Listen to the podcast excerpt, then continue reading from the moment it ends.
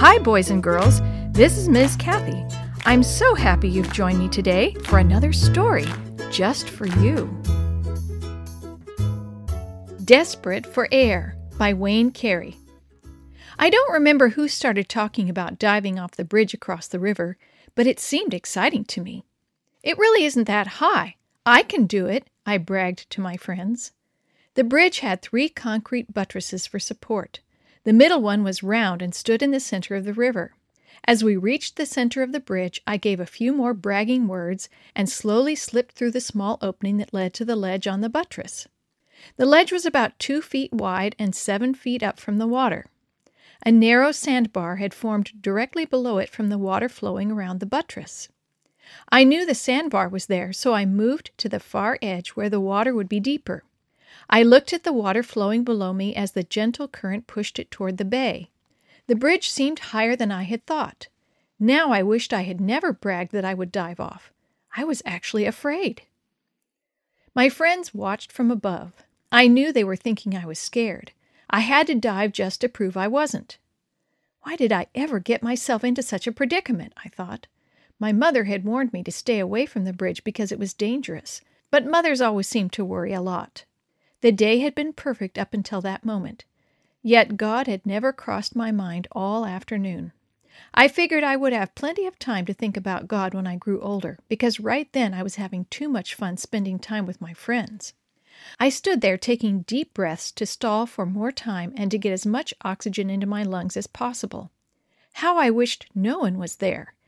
If my friends weren't watching, I could just go back home, I thought.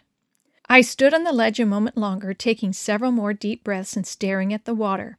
Crouching a little, I took one more gulp of air and then dove headfirst into the river below. I found myself at the bottom of the river. It was so quiet, so awfully quiet, and the water was so cold. I tried to swim to the surface, but I couldn't move. My body was limp. Oh God, my heart cried out, help me! I couldn't swim to the surface, to fresh air, to life. What have I done? I thought.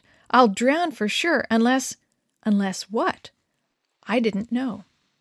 Earlier, I had not thought about God, but now without His help, I would die. I was only 14 years old, and I wasn't prepared to die. Is this really happening to me? Oh, God, please! I could feel myself slowly floating upward. I had to keep holding my breath, but how long could I do that?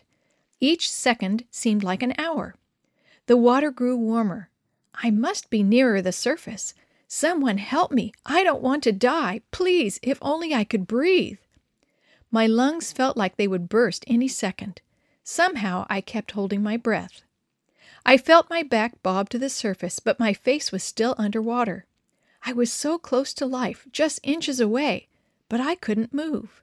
I tried and tried to get my head up out of the water. I couldn't.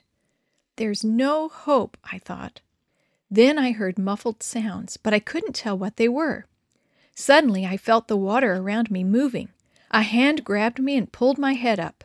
I remember the bright sun flooding my eyes, the rush of air into my lungs. I can breathe! Oh God, I can breathe! It was the most wonderful thing in the world. I was alive. One of my buddies had seen me floating in the water and had climbed down the buttress and pulled me to the sandbar. The fire department had been called, and when the firefighters arrived, they lowered a boat into the water to bring me to the riverbank. An ambulance came to take me to the hospital. I was so scared, but I was alive. God had answered my simple prayer. I felt like Peter, who had cried out, Lord, save me, when he walked on the water and began to sink. His prayer was not fancy or eloquent, but it was very fervent. Jesus had saved Peter, and he had saved me from drowning. It was several months before I left the hospital. I had struck something under the water that had cut open my scalp, so I received 21 stitches to my head. The impact had also crushed a vertebra in my neck, causing partial paralysis.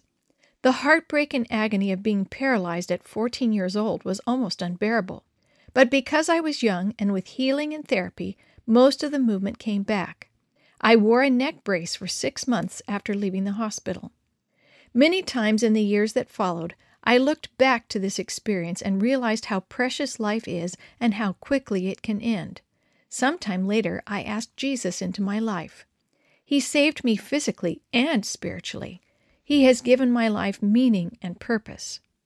I ended up going into the ministry and being pastor of a church. I direct people who are drowning in sin to call on Jesus to save them. He gives life, and He is the bridge to heaven.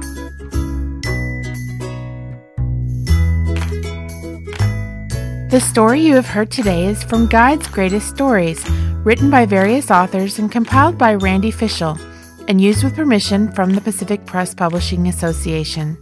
If you're interested in any other books published by the Seventh day Adventist Church, please visit AdventistBookCenter.com or call 1 800 765 6955.